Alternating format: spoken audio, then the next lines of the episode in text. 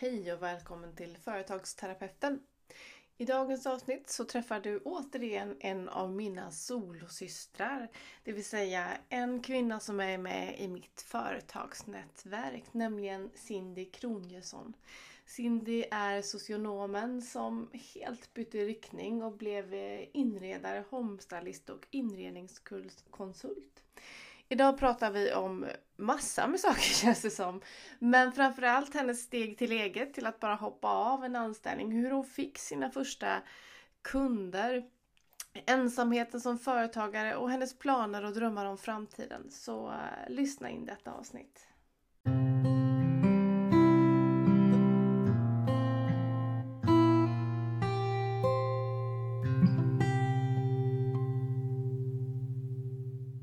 Så, hej Cindhy och välkommen till Företagsterapeuten. Hej och hej. Tack så jättemycket. Kul att ha dig med här idag. Du, jag har ju en hel lista på ämnen som vi skulle kunna prata om. Mm. Bland annat det här om att uh, våga drömma och känna efter om man vill, vad man vill göra och att hoppa av en anställning. Men, men först tänkte jag, jag vet ju ingenting om din företagsresa så jag är jättenyfiken på hur du, vem du är och hur du började och, och allting. Så vill du bara berätta lite om dig själv först och främst? Mm. Alltså för min företagsresa kanske egentligen har startat med min, mina föräldrars företagsresa. För att min pappa har alltid varit eh, egen företagare. Mm. Eh, och det, då har man ju sett både fördelar och nackdelar med det. Mm. Med att jobba väldigt mycket, en viss oro och så. Men... men eh, också en viss frihet att kunna göra saker när man vill och hur man vill och så. Mm. Och sen efter rätt många år så startade min mamma och hennes kompis också ett företag. Och det var det sista hon gjorde innan hon gick i pension. Mm. Så jag känner att jag har liksom fått med mig en hel del företagande av, av mina föräldrar. Mm. Och första gången jag startade ett företag var för ganska exakt tio år sedan. Mm. Eh, och då eh, jobbade jag mer med att eh, utbilda inom H B T Q och normer. Mm. Eh, för att då jobbade jag inom kommunen och jobbade kommunalt med till viss del de här frågorna. Men sen kände jag att det kom förfrågningar utifrån. Och då tänkte jag, då måste jag göra någonting av det. Så då startade jag ett företag och drev det eh, något år.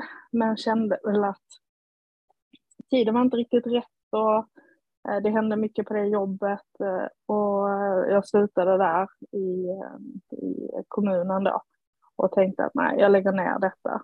Men det har ändå alltid funnits en viss liksom, drivkraft av att vilja eh, göra saker på mitt vis. Mm. eh, och inte, jag vet att ni har pratat lite om det i tidigare avsnitt också, men att eh, vad, vad som händer med när man är anställd och så. Mm.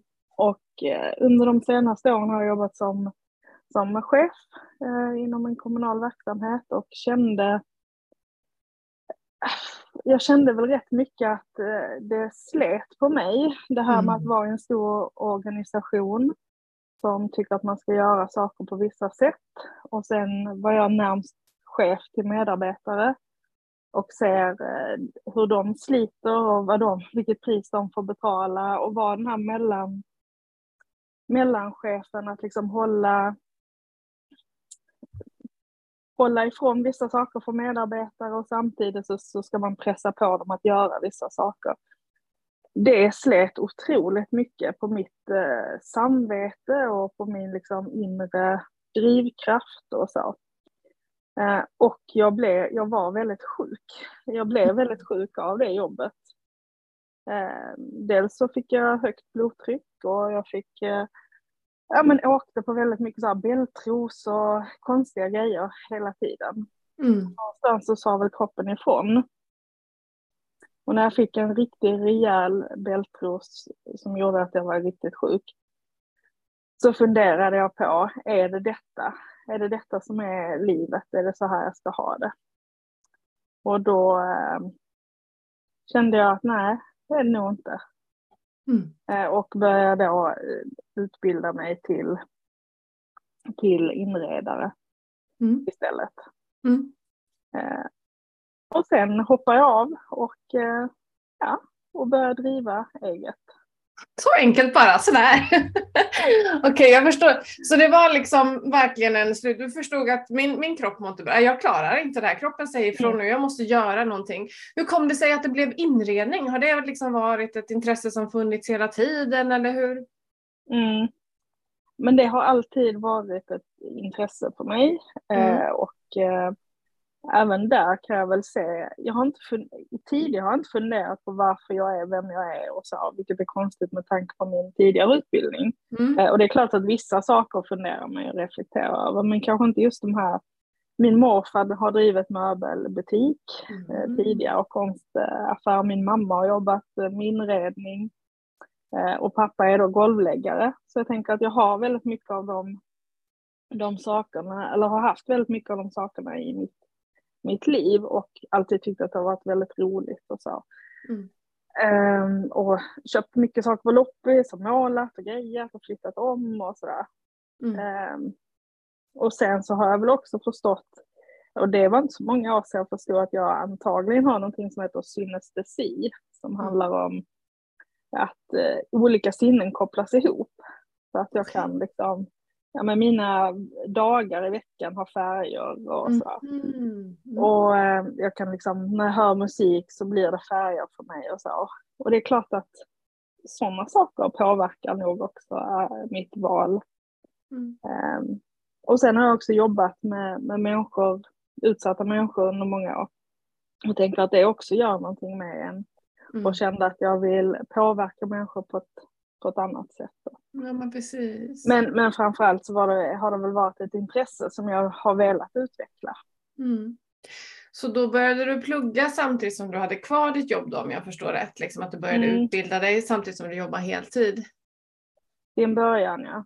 Mm. Eh, och sen så hade jag en dialog med min arbetsgivare och valde att avsluta anställningen. Mm. Och då hade jag inte startat utbild... Nej, då hade du inte startat. Var du färdigutbildad när du avslutade din anställning? Eller du liksom... Nej, jag var inte riktigt färdig. Jag Nej. var inte färdig då. Ja. Men jag, jag, hade, jag hade en väldigt tydlig liksom, inre plan. Eller en, en känsla av vart jag ville. Mm. Eh, och att jag ville starta ett, ett, ett företag. Mm. Så... Eh, jag påbörjade väl lite liksom innan jag väl hade tryckt på knappen och, mm. och liksom fått igenom alla papper man ska på Skatteverket. Och... Mm. Hur gick själva det här hoppet till då? För de, för de flesta människor, att, att drömma kan, är ju för vissa inte så svårt, utan det svåraste är ju liksom så här, gå till sin chef och säga, du, jag säger upp mig för jag ska liksom, och också för att eh, vi behöver pengar, det är ju så det är, vi måste ha mm. mat på bordet. Så du säger där att du gick in och sa upp dig nästan innan någonting var klart. Vad, vad var det som gjorde att du fick modet att göra det, och hur tänkte du, hade du en ekonomisk plan, eller berätta mer om just det här hoppet? Mm. Lyckosamt så, så eh, sålde jag och eh, den mannen som jag lever med nu eh, våra lägenheter, och jag gjorde en rätt så eh, fin vinst trots att vi köpte ett hus, eh, och det har gjort att jag har haft en buffert att, eh, att ta av. Mm. Så nej, det, det är ju inte alltid man har möjligheten, eller att saker och ting liksom klaffar i varandra precis när man mm. önskar det. Så det är ju det är ju inte säkert att jag hade vågat bara ge mig ut och kasta mig ut i, någon, i något okänt om jag inte hade haft, haft de förutsättningarna som jag ändå fick. Mm. Så man kan säga att det var, var det den här bufferten som gjorde att du liksom, jag tar steget, liksom, att, att du faktiskt vågade? Ja, det var det mm. absolut. Mm. Och, och såklart så är det väl så med, med ekonomin att det är ju den som man alltid liksom mm, funderar över. Hur ska man få det, och liksom, hur ska man betala räkningar? Och, mm. och nu i de här tiderna kanske ännu mer när, när allt är lite upp och ner i världen. Mm. Um, och jag tänker väl att skulle liksom, jag komma till den till den punkten att jag inte går runt på liksom min business, och så får jag väl försöka ta en anställning någonstans. Ja, precis. Mm. Att alltid ha den där utvägen. Ja, men precis. Så nu är du inredare, homestylist och inredningskonsult. Ja. Ja. Hur ja. länge har du drivit eget? Ja, men det är väl eh, ungefär ett år. Ett år nu? Så, själv, så, det, är liksom. så, ja, så mm. det är inte så länge. Nej. Um, Hur skulle du sammanfatta det här året då? Vad, hur har det varit för dig? Ja, men det är väl... Det är ju lite som att ha en relation, känns det som. Mm. Att i början är det ju extrem förälskelse. Eller den här liksom... Allt känns möjligt och det är väldigt eh, pirrigt och lustfyllt. Mm. Eh, sen så, så hamnar man ju i, i andra saker som... Som kanske tar emot lite mer. Alltså, pappersarbete har väl aldrig varit min, liksom, det jag jublar mest över. Nej. Och de sakerna måste ju också göras. Mm. Så att då är, stöter man väl på lite av det som man inser att ja, eh, det, där, det där skulle jag gärna vilja ta hjälp mm. av någon av. Mm. Eh, det, det som jag också känner under det här året är att jag inser att jag kan mer än vad jag trott, alltså i, i den här eh, liksom branschen, både liksom gällande själva inredningen och så, men också eh, att börja marknadsföra och mm. de där bitarna som jag aldrig har behövt göra och aldrig liksom närmat mig. Vilken att, skön eh, insikt. Ja, ja, att man klarar faktiskt mer än vad man tror. Ja. Sen det jag kan känna eh, med att driva eget och vara solo eller ensam företagare, det är ju saknaden av att ha någon att bolla med. Mm. Eh, och ja, men så här, ta en kaffe med eller vad det nu kan vara. Att, mm. att ibland känns det li- lite ensamt. Mm. Även när man träffar liksom sina kunder eller så, så är det på ett helt annat plan. Eh. Precis. Jag vet inte om du som jag kan sakna bara de här små samtalen vid kaffemaskinen, att vädret, snygga mm. kläder eller bara det här, mm. hur, hur mår barnen eller liksom just de här eh, små samtalen. För mm. att något som jag insåg under mitt första år, det var att man skrattar ju väldigt lite ensam när man sitter hemma på sin egen kammare. Och ja. hur, hur mycket dagliga skratt man fick tillsammans med arbetskamrater egentligen. Mm. Så absolut, det är ju en stor förändring liksom. Mm. Mm. Ja, men... också, och, mm. ja, och även om man har vänner eller familj eller så, mm. så är det ju inte riktigt samma sak att bolla idéer, eller det gör jag, men, men att bolla idéer med någon som inte är företagare. Nej. Och hur har du gjort med det, eller hur kan mm. man tänka här? Så de sakerna, förutom då skratt och det här små liksom mm. mellan det mellanmänskliga där, det kan jag också sakna. Mm, precis. Och det ska vi prata lite mer om, tänker jag här, om vi hinner, för vi har en lång lista mm. på samtal. Men jag är lite nyfiken då på, för du gick liksom verkligen från, från noll och så upp dig och liksom, nu börjar jag. Hur, hur gjorde du med marknadsföring och hur fick du dina första kunder? Och hade du en plan ens på det här ska jag sälja? Eller hur liksom byggde du upp hela företaget liksom? um, jag hade kontakt med en mäklare för att jag mm. jobbar även med mäklare eller mot mäklare. Eh, och, eh, och han såg nog någonting i mig och vi gillade varandra, så att eh, då fick jag först eh, ja, men något enstaka uppdrag av honom, och då, då när jag började bygga upp lite så här med priser och paket och allt vad det liksom ska vara, så, eh, så var det ju först riktat mot, eh, mot mäklare. Eh, så jag tänkte att det är kanske också här det är lättare att få in en fot. Mm. Så jag har jobbat rätt mycket mot, eh, mot den mäklaren och några andra mäklare. Eh, och då helt plötsligt så började jag rulla, rulla på med, med, med jobb. Mm. Eh, och det har också behö- gjort att jag har behövt bygga upp eh, med ja, men textilier och med saker och sånt som jag ska inreda. Ett lager liksom. Ett lager. Och det är också sånt där. Det tänkte jag kanske inte, eller jag visste väl det så, men att man behöver rätt mycket och man behöver rätt mycket plats och eh, var ska man förvara det och sådär. Um, så att det började väl liksom ändå i, i lite, eller liten skala, men har liksom växt successivt. Mm. Ju mer uppdrag och ju större uppdrag jag har fått. Mm. Um, sen har jag även gjort någon, några jobb till privatpersoner också. Mm. Um, och det, det är någonting som jag håller på just nu och filar på. Eh, paket till, till privatpersoner då.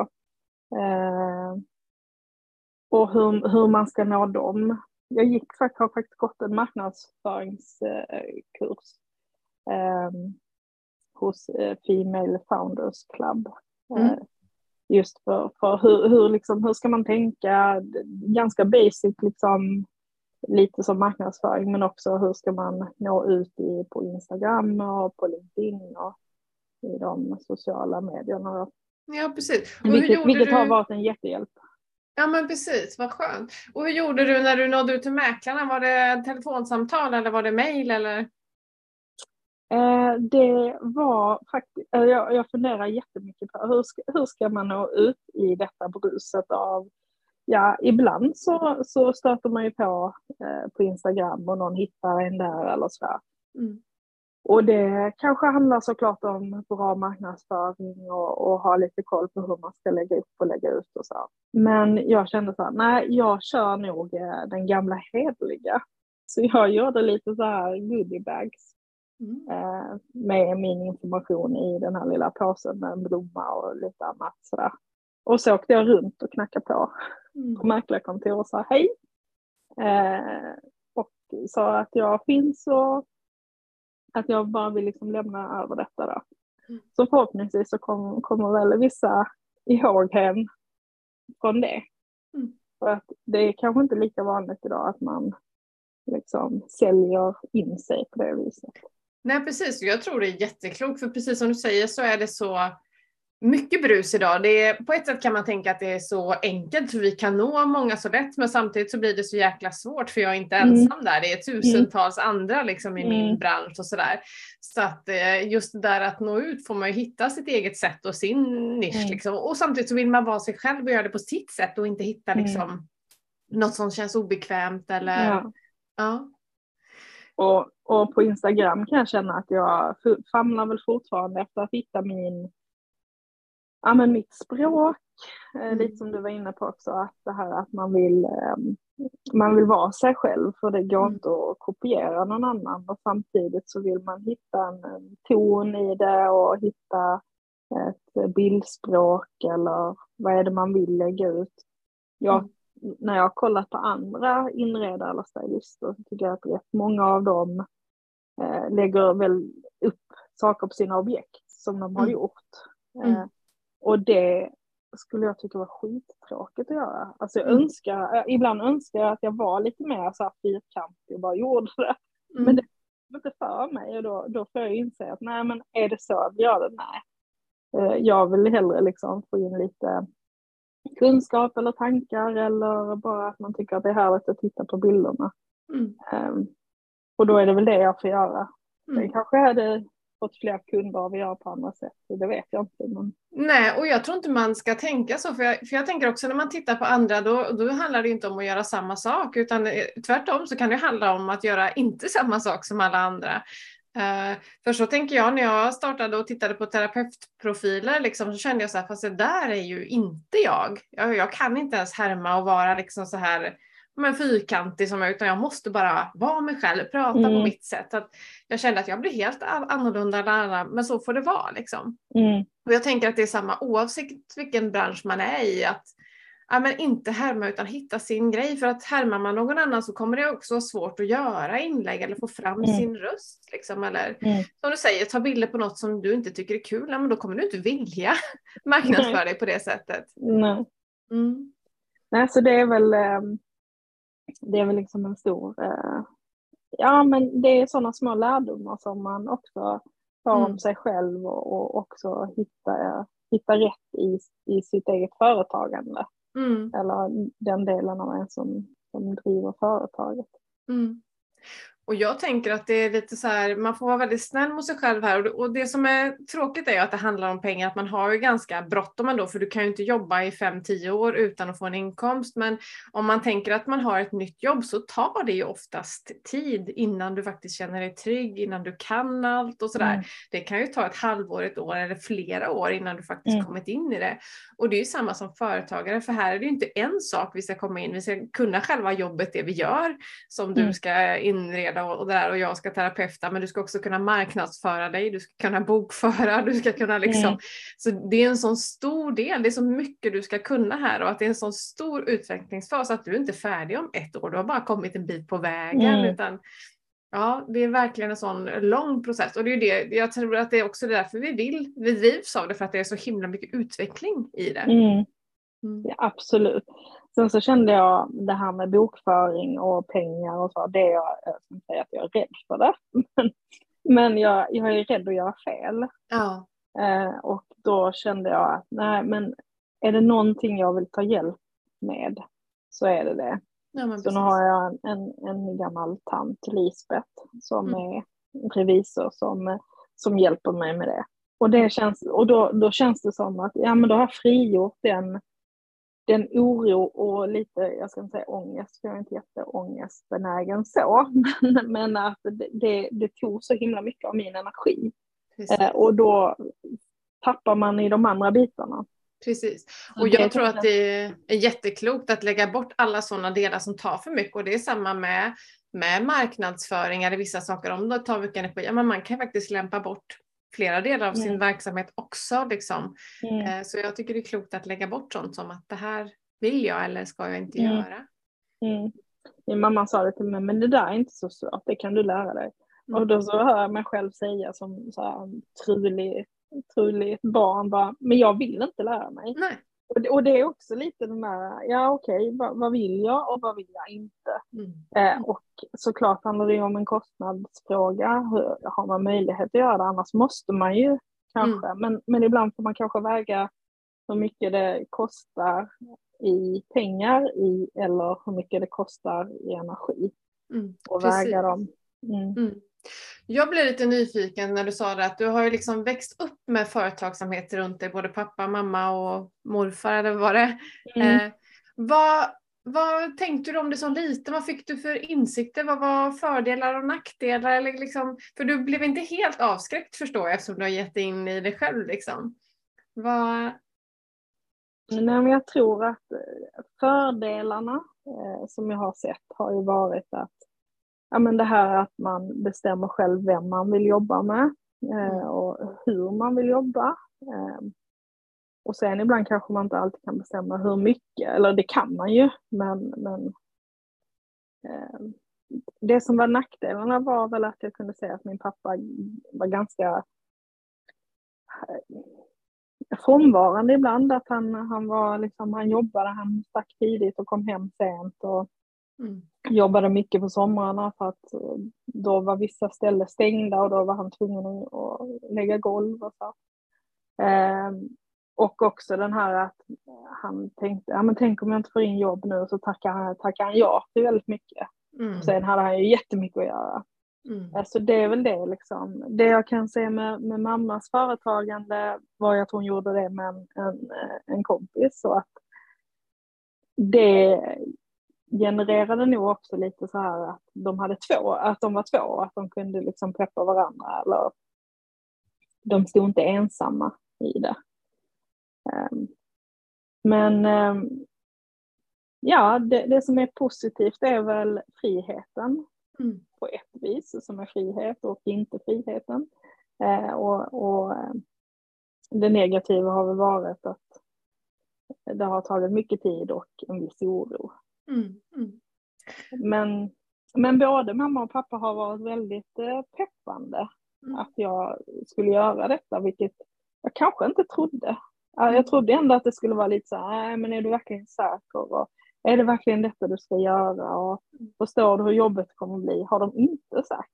Nej. Så att, det, det är ändå lite positivt. Ja, och du har ändå fått en, en nykter bild av det, att inte, det är inte bara helt jobbigt och det är bara inte helt drömmigt, utan för det är ju faktiskt båda sidor. Det är en otrolig frihet, vilket är skönt, men det är också en otrygghet som gör att man kanske tar på sig för mycket jobb eller oroar sig att man ska ha för lite jobb. Att vi vet ju aldrig som företagare. Det finns mm. liksom inte den här grundlönen som kommer den tjugofemte varje månad. Och det kan väl jag tycka är en nackdel. Men man får liksom väga i vågskålarna, vad är viktigast för mig? Mm. Mm. Och där tycker jag man pendlar lite hela tiden. Vissa dagar ja. kan jag tänka, äh, men vad fasen, nu går jag in på Platsbanken och kollar. Och mm. andra dagar bara, woho, vad skönt det här är. Ja, men exakt så är det ju. Ja. Exakt så är det. Ja. Och sen så när man tänker, här, nu har det varit tyst ett tag. Och, och jag tänker inom mäklarna, eller när man... Det har ju varit lite bobbligt här i, i höst kring eh, sälja och köpa och sånt där. Vad gud, vad, vad händer nu? Och sen så helt plötsligt får man ett samtal med ett ganska stort jobb med någonting helt annat. Och så bara, wow! Mm. Och så är man på det igen och är mm. jätteglad. Precis, och så har jag också varit med om när man står där och är rädd och tänker, men gud, hur kommer det här? Jag har ingenting mm. framför mig. Och så får man ett telefonsamtal och så bara, jaha. Och det är ju det där att vi, vi aldrig vet liksom. Mm. Så att, ja, att luta sig mot tillit är ju en grej som man får öva på som mm. egenföretagare. Verkligen. Verkl, verkligen, ja. ja. En sak som vi hade på den här att prata om-listan, det var det här att våga drömma och känna efter vad man själv vill göra och, och att hoppa. Vad, vad har du för tankar där? För det, den resan har du ju beskrivit där, det är ju det du har gjort liksom, att du mm. Mm, kände efter och... Nej, men jag, jag har själv varit i, liksom, i det här med småbarnsåren, och jag var ensamstående, eller inte helt ensamstående, men jag hade min son eh, halvtid. Eh, och man, man bara liksom köttar på sitt liv och mm. utan att tänka. Man går till ett jobb och, och det kan vara mer eller mindre bra för en. Eh, och eh, man, man, man hinner kanske inte riktigt eh, reflektera över, är jag på rätt väg?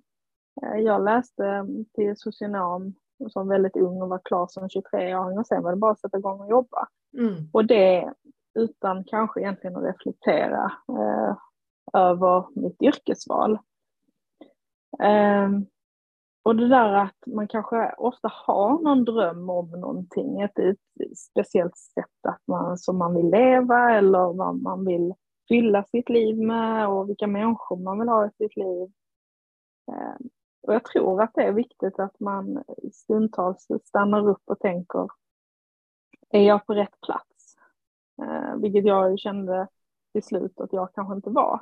Mm. Eh, och, och sen kan man inte alltid kanske göra en helomvändning och bara släppa allting och tänka, nu ska jag flytta ut på landet och nu ska jag göra det och nu ska jag jobba med att samla nyckelfigor eller vad det nu kan vara.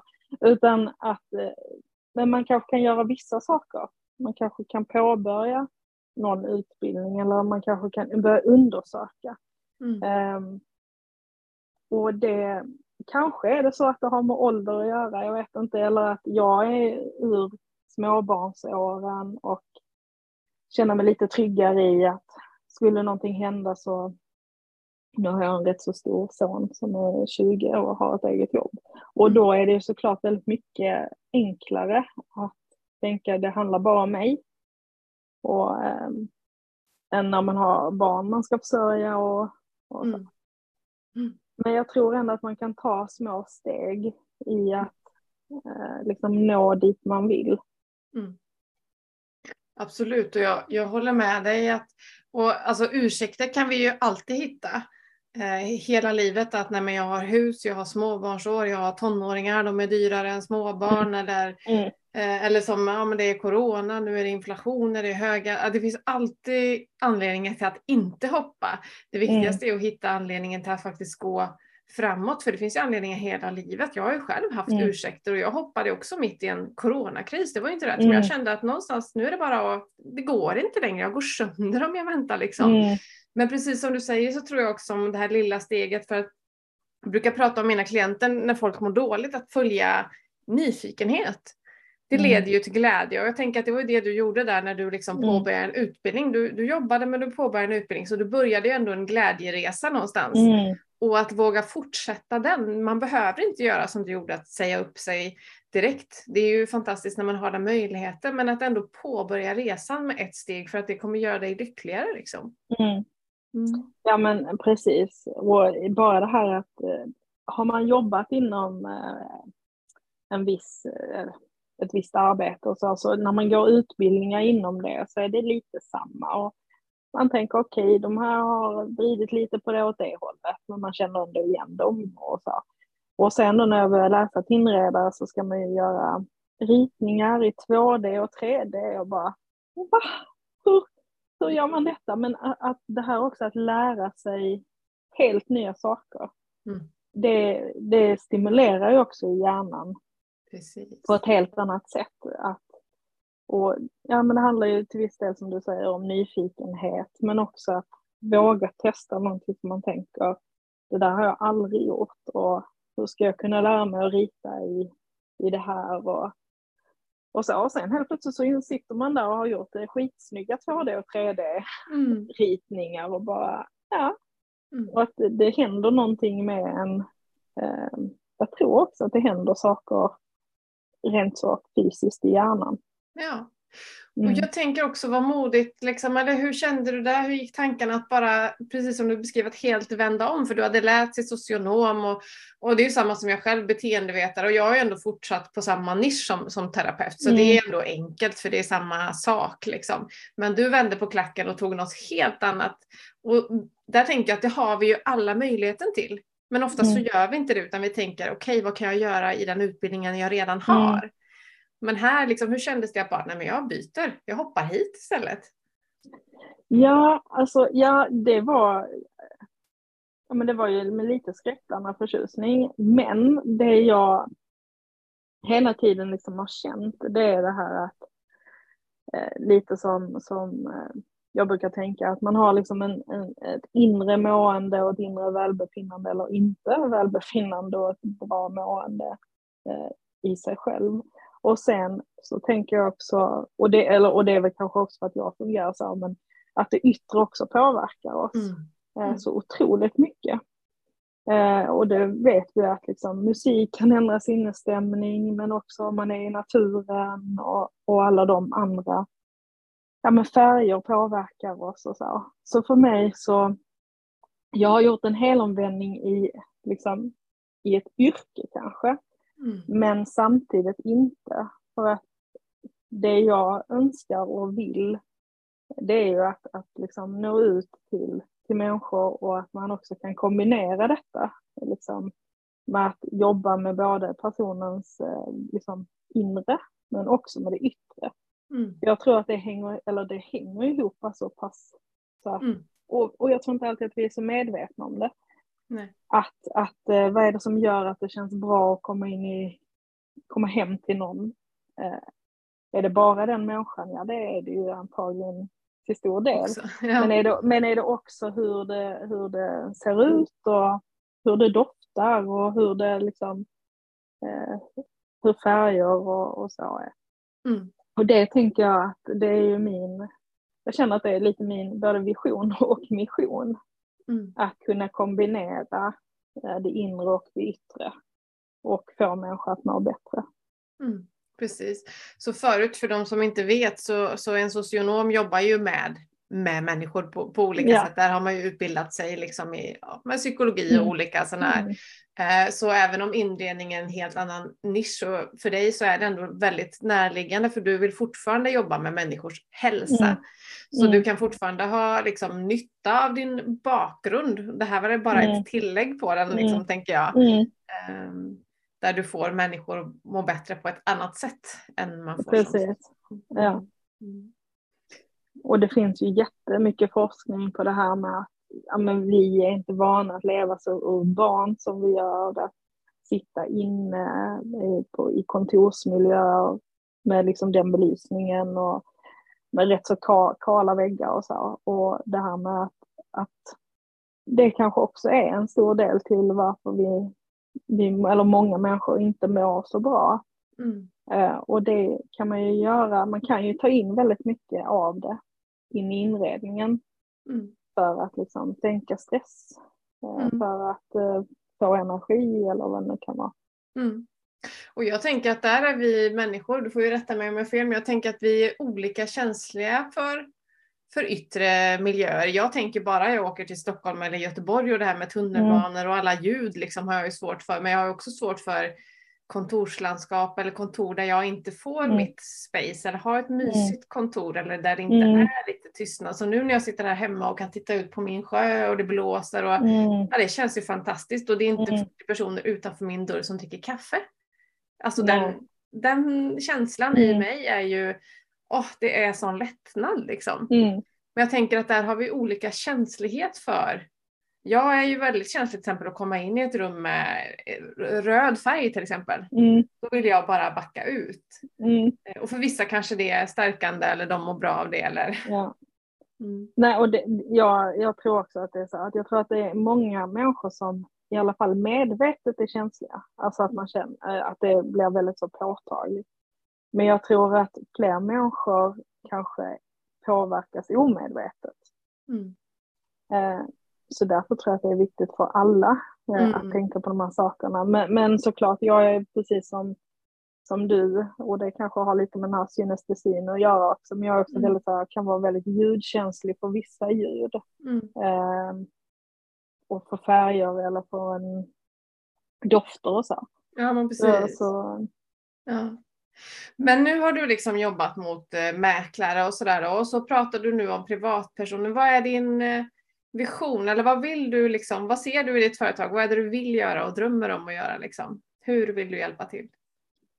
Ja, men det jag drömmer om är väl både att jobba liksom på arbetsplatser eller och jag tänker även hos egna företag och så, som kanske har kontor hemma eller så. Men, men där man be, befinner sig och jobbar. För det är en så stor del.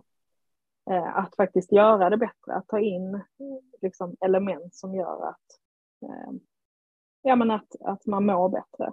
Men även liksom, till privatpersoner. Att, att hjälpa dem med deras inredning. Jag brinner ju väldigt mycket för att återbruka saker. Att man inte bara mm. kastar saker utan mm. kan man flytta en, en möbel till ett annat rum? Kan man måla det? Kan man klä om det? Eller hur kan man göra det? Mm. Så att vi inte bara kastar. Men också att köpa på, på liksom loppis eller ja, på, i andrahandsaffärer eller så. Mm. Um, så det, det tänker jag, men också att jag tror att många av dem som jag möter när jag stylar deras hem inför försäljning säger så här, åh gud, det hade inte jag tänkt på. Eller, åh vad fint det är nu. Och så känner man lite så här, ja precis. Det vill jag att du ska känna när du bor och inte bara när du ska sälja. För mm. ofta är det då man väljer att lägga pengar på det eller så. Att, att man gör det då. Mm. Och den vill ju jag att människor ska få med sig. Mm. Och sen skulle jag även vilja jobba i kombination liksom med samtal och med hem, kring hemmet. Mm. Att både ha konsultationer kring, kring vad man kan göra hemma. Mm. Eh, men kanske i kombination med samtal. Om man känner att man har kört fast och så. Mm. Eh, lite coachande samtal. Mm. Eh, så att ja, nej, men jag, jag brinner väl fortfarande som jag kanske gjorde då när jag eh, var tjugo och började läsa ett socionom, att förändra världen lite grann för människor, mm. att göra det bättre mm.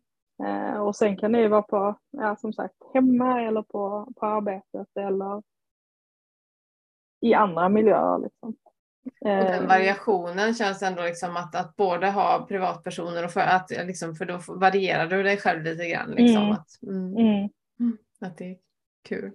Och jag tänker också som du säger hur viktigt att man tänker ju inte på, jag vet ju, jag har ju alltid vetat på ett sätt att jag är ganska känsliga. Jag vill ha lugn och städat och ljusa färger mm. och sådär. Men ändå har man inte tagit det riktigt på allvar. Till exempel som när man inreder sitt hemmakontor eller sådär. Att man inte liksom, ah, man bara ställer dit. Och, och är det inte riktigt trivsamt och bekvämt så kommer du inte att sitta där.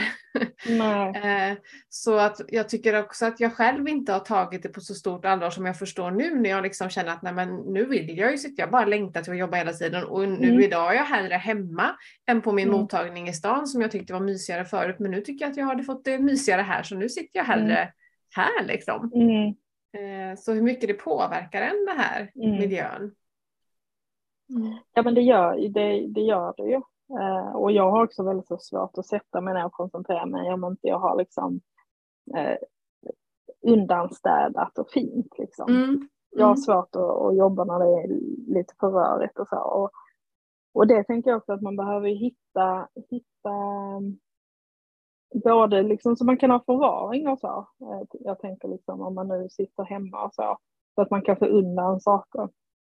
Men också ta dit, alltså både om man jobbar hemma men om man jobbar på kontor också. Att man tar dit liksom, kanske fina tavlor eller tar dit någon mm. liten lampa. Eller gör, gör det till sitt. För, för det tänker jag att i många kommunala verksamheter där jag har befunnit mig. Så mm. vissa gör det eh, lite grann. Men ofta ser man det som sin arbetsplats och sitt kontor. Och så ska det bara, det är bara de här tråkiga blocken och fula pennorna. Och en, kanske en ly- lysrörsbelysning ovan. Mm. Vilket jag tror inte heller liksom, det gynnar inte eh, arbetsmiljön alls. Nej.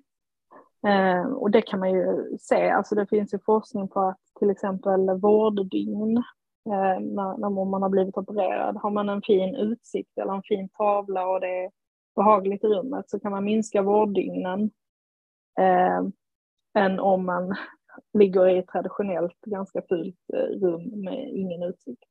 Mm. Så det, det påverkar ju verkligen oss. Ja, precis, och jag kan hålla med, jag som har jobbat i en myndighet kände också väldigt stor skillnad, alltså på mitt kontor så gjorde jag det man kunde. Jag hade inne några växter och någon tavla och, och man lite personliga grejer ändå. Mm. Liksom. Sen hade jag velat haft en mjukare lampa, en matta eller liksom mjukat mm. upp. För det är ju väldigt strikt och liksom kallt mm. på något sätt. Så jag trivdes väl ändå okej i mitt rum. Men när jag gick in till kollegor som inte hade en blomma eller inte, men som bara mm. hade det här kontoret så, så var det ju jättekallt liksom i mm. i rummet och jag förstår inte hur man kan längta. Jag vill ju inte vara där inne. Så den känslan får jag. Mm. Jag vill inte sitta här för det är inte liksom trevligt och mysigt. Nej. Mm. Nej, och det tänker jag också. I många eh, kommunala men även andra verksamheter så, så möter man ju människor. Alltså kanske i kris eller i eh, ja, men där man behöver ha samtal. Och för mig så har jag så svårt att förstå att man inte satsar väldigt mycket på de rummen. Mm. Att där ska vara väldigt liksom, trivsamt eller att det ska vara en lugnande effekt. Eller så. Mm. Eh, jag tror att man hade vunnit väldigt mycket på det. Men på ett jobb som jag jobbade på länge sedan så eh, hade, fanns där en, i receptionen en röd lampa eh, i tyg. Och den spred jättemysigt eh, sken. Men då var det någon kvinna som tyckte att usch, nej, den, den passade inte där. Så den åkte in i någon städskrubb. Okay. Och så sa jag till min kollega som hade där, den var ju så himla fin den lampan och sådär. Och sen en morgon när jag kom och kom in på mitt rum så stod den lampan där på mitt rum. Och jag bara, gud vad mysigt det blev. Eh, och sen liksom alla kollegor som kom in bara, du har det så himla mysigt. Och det var, den lampan var det enda som liksom skilde sig mm. från alla andras kontor. Mm. Och då kan man ändå se hur liksom en dämpad lampa med lite mjukt rött sken kan göra så stor skillnad. Ja, men precis. Mm. Så, mm. Mm, verkligen. Inte att underskatta. Nej, men om vi ska försöka hitta lite tips då, vad ska man tänka på på sitt kontor? Eller vad finns det liksom, vad skulle du tipsa en, en företagare om liksom? Eh, dels att hitta någon bra förvaring så att man slipper ha alla sina papper eh, på skrivbordet eller där man är. Eh, så det är väl nummer ett att, att ändå försöka hålla en viss ordning. Mm. Eh, sen skulle jag säga växter och blommor. Mm. Eh, det gör jättestor skillnad. Jag säger att du har två gröna ja, men precis. Mig. Ja. Eh, men, men, men att, att ha växter omkring sig, gärna på skrivbordet. Gärna köpa någon snittblomma eller klippa i trädgården eller klippa någon annanstans och ha. För att det, det gör så mycket. Den där, på skrivbordet där också. Extra, liksom. Mm. Ja, exakt. Mm. Så att man ser det. Um, och sen tänkte jag belysning. Bra belysning. Man slipper sitta och, och kisa. Och inte mm. kanske bara ha en taklampa utan ha någon, någon bra belysning. Mm. Um, köpa lite fina blå. Alltså man använder mycket block och, och pennor. Köp någon skön penna som man gillar och ett lite finare block. Sådana här saker som kan, kan liksom göra det. Jag har även något doftljus. Om mm. man vill liksom använda sig av doft också i inredning. Mm. Um, det finns ju jätte, det finns både ljus, doftljus men också sådana här diffusers. Ja, det har jag bakom mig här. Ja, precis. Så att man kan ju göra väldigt mycket med de olika sinnena. Mm. Um, och sen såklart att man helst ska ha en, en bra och skön stol. Dock mm. så har jag tullat lite på det. Så jag har med en snygg stol än en skön stol. Precis, men... och det är ofta det felet man gör. För det vet jag förut innan jag gjorde mitt riktiga kontor. Att jag köpte saker som passade in i inredning. Som var snyggt bara mm. och inte tänkte på komfort. Liksom. Mm. Och det är inte skönt att sitta på en stål eller trästol även mm. om de är snygga. Precis, så mm. det skulle jag väl ändå tipsa om. Även om jag själv inte... följer det. det. Precis. Mm. Sen tänker jag att, att kanske försöka variera om man kan sitta på olika, stä- alltså på olika ställen. Nu bor jag ju i Malmö och här finns ju lite både kaféer och ställen där man kan sitta och jobba. Eh, så att man får lite ombyte. Eh, ombyte och lite ja, men att man inte sitter på exakt samma ställe hela tiden. Mm. Eh, Och sen kanske, eh, om jag går tillbaka till din fråga då, att ha eh, någon, kanske någon fin tavla eller tavlor eh, där man kan vila ögonen på när man sitter med huvudet i datorn. Mm, precis. Jag mm. vilar ju mina ögon på min sjöutsikt ja. här så att det, det är ju fantastiskt. Så det, det är lyxigt. Kan se katterna leka utanför fönstret. Och, ja, det är riktigt härligt. Ja. Mm.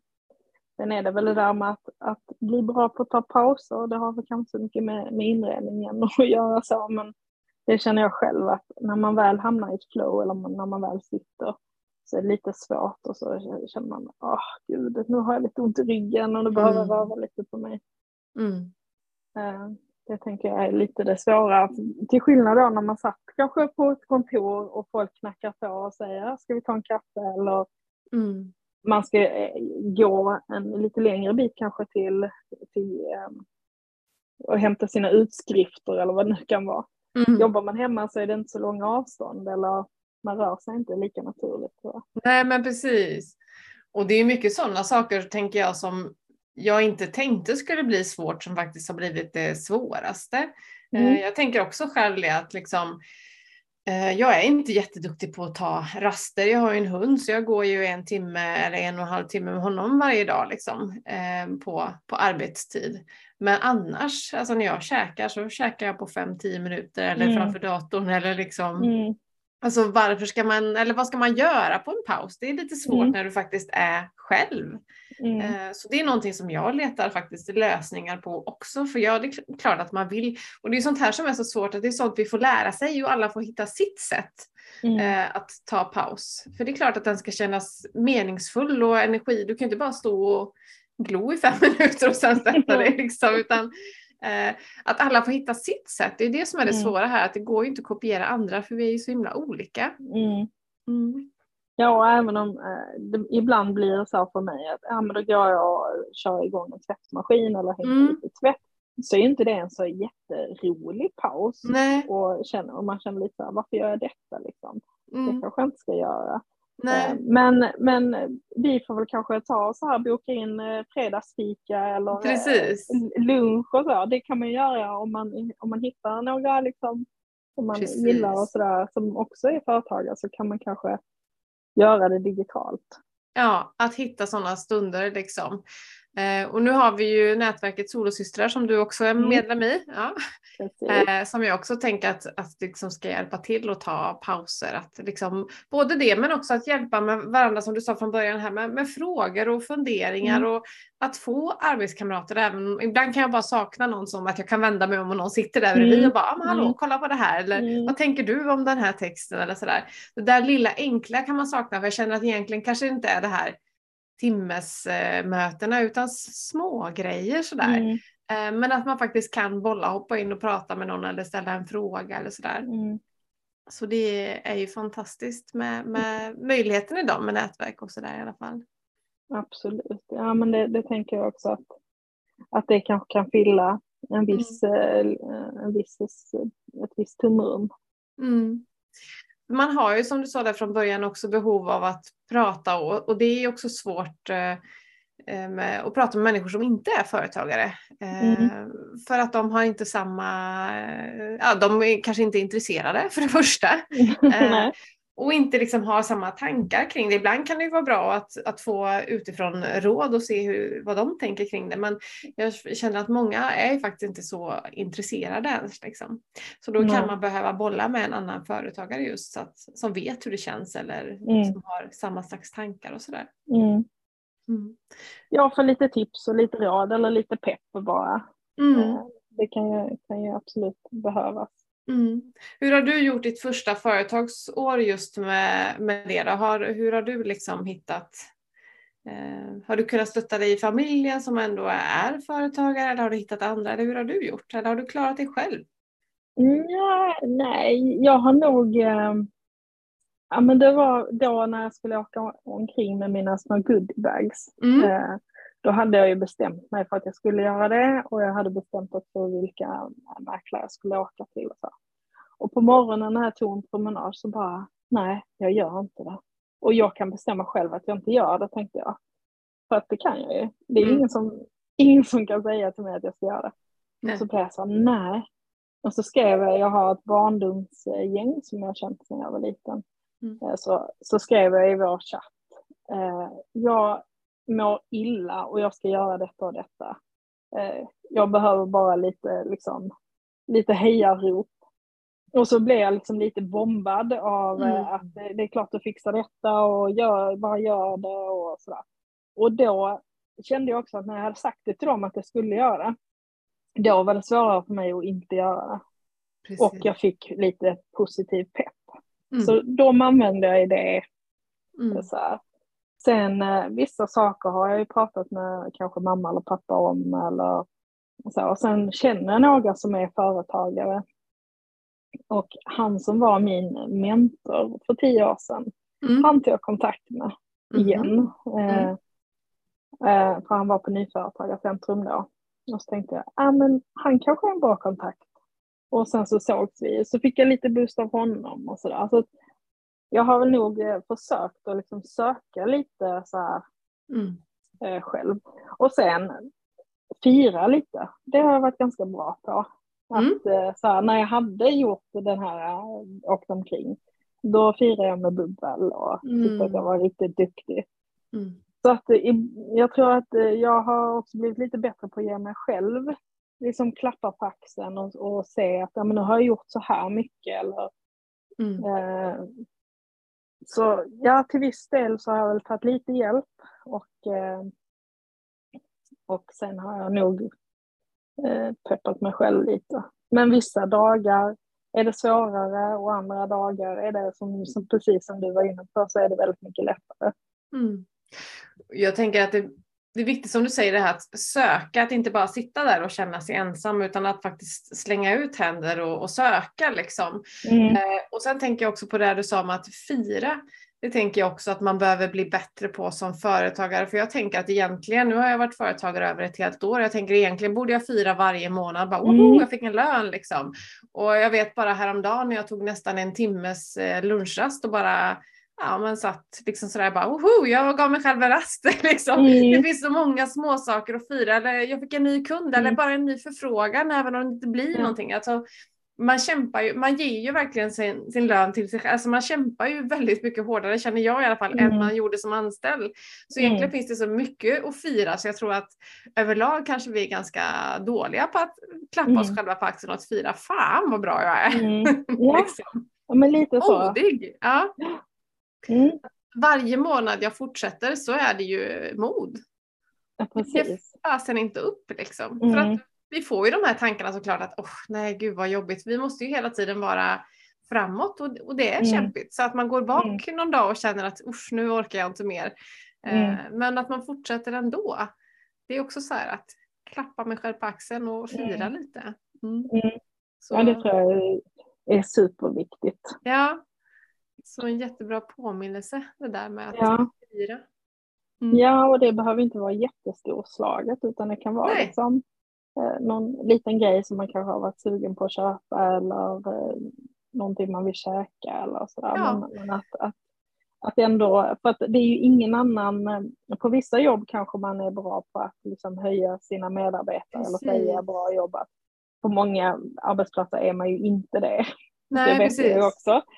Men, men att här får man ju ingen Ingen respons. Det som jag också har gjort är att jag har ställt frågor till, till mina kunder hur de har upplevt kontakten med mig. Mm. Och dels är det för att jag vill utvecklas mm. och bli bättre. Men när man då får väldigt fina uttalande, då, då känner jag också att man bara så här, verkligen behöver insupa vad de mm. har tyckt. Precis. Eh, och där kanske man eh, som människa är lite så här, ja, det som är positivt, det går en lite mer förbi. Och är det någon som skulle säga mm. något negativt eller så, mm. så är det det man fokuserar på. Precis. Vilket jag tänker som egenföretagare, ja man kan lära sig av det då. Men, men att ändå ha fokus på det positiva och mm. gå liksom åt det hållet. Mm. Ja, och klappa sig själv på axeln, det här med att fira, alltså det är ju fantastiskt om man kan köpa sig själv grejer eller unna sig själv, men mm. jag tänker också att bara liksom klappa dig själv på axeln, att ge fina ord, att fasen var bra mm. jobbat liksom mm. idag, eller skönt att du strök det på att göra liksom fast att du inte orkade liksom, mm. eller eh, att faktiskt prata snällt med sig själv, det är väl det mm. viktigaste vi kan göra, för att gör man inte det så blir det svårt att orka fortsätta. Ja, mm. verkligen. Och det, det, det, det försöker jag, nu har jag varit lite slarvig här under hösten, men att göra en liten månadsavstämning, mm. titta bakåt, vad är det jag har gjort förra månaden eller månaden som har gått, för att ofta kan man ju se att man har gjort jättemycket, alltså man får ju annars en känsla av att ingenting har hänt, mm. men att man får ett fint kvitto till sig själv att allt det här har jag faktiskt åstadkommit eller detta har jag gjort. Precis, och det är ju någonting vi tillsammans kommer att göra i Solosystrar. Det är både planeringar och månadsavstämningar. Och själv så sparar jag varje de månadsavstämningarna och går igenom dem och slänger dem efter ett år. Men tittar och ser att fasen, det har ju visst hänt väldigt mm. mycket på det här året. Att liksom mm. kunna checka av. Och när saker inte blir som jag vill, när jag inte gör saker som jag själv sagt gjort. Varför? Vad är det som tar emot? Liksom sådär. Och att lära mig av alla grejer. Jag ser det liksom inte som, som misstag utan så här, okej, okay, varför har jag liksom, vad kan jag lära mig av det här då? Då är det inte den här vägen jag ska gå. Jag kanske tar mm. någon annan riktning och sådär. Så jätteviktigt med det här med avstämningar och följa upp hela tiden. Inte låta mm. liksom, ditt företag dras åt slumpen utan vi styr ju faktiskt själva och därför mm. är det så viktigt att stanna upp och självreflektera. Är jag på rätt väg? Mm. Vill jag ens ha det här uppdraget? Eller mm. varför tackar jag ja eller nej till det här? Och så vidare. Mm. För rädslan är också med oss hela tiden i, i allting vi gör på något mm. sätt liksom. Mm. Om vi tar för stora eller för små uppdrag eller tar åt oss uppdrag som vi egentligen inte har tid med. Eller, mm. ja, det, det är ju väldigt mycket hela tiden. Ja, det är det verkligen. Mm. Du, jag tänker att vi skulle behöva runda av lite här. För mm. nu har vi pratat jättelänge och vi hann inte riktigt kanske gå igenom alla punkter. Så vi kanske får ett samtal igen. Det är bara trevligt yeah. att sitta här yeah, och prata med en kollega. Uh, men om du skulle skicka med lyssnarna någonting, uh, vad skulle du skicka med dem då? Att våga drömma och kanske ta små steg mot drömmen oavsett mm. vad den drömmen är mm. och att fundera lite på hur, hur man har det hemma, om det är små förändringar man kan göra för att, för att liksom öka sitt välbefinnande. Mm. Och eh, ta in mycket gröna växter i mycket sitt gröna. kontor eller i sitt hem. Ja. Um, och, att, precis som, och att fira små framgångar, tänker jag också. Det vill jag också eh, skicka med, att man inte ska glömma det. Jättebra. Om man vill veta mer om dig, vart hittar man dig? Då hittar man mig antingen på, på min hemsida double-u double-u double-u punkt m o d i g punkt n u eller på Instagram. Då heter jag modig, men det är en punkt emellan varje bokstav. Så m punkt o punkt och vidare. Okej. Okay. Um, där hittar man mig också. Toppen, jag lägger ut länkar till det också. Men tack så jättemycket för att du har varit med mig här idag. Tack så jättemycket för att jag fick vara med.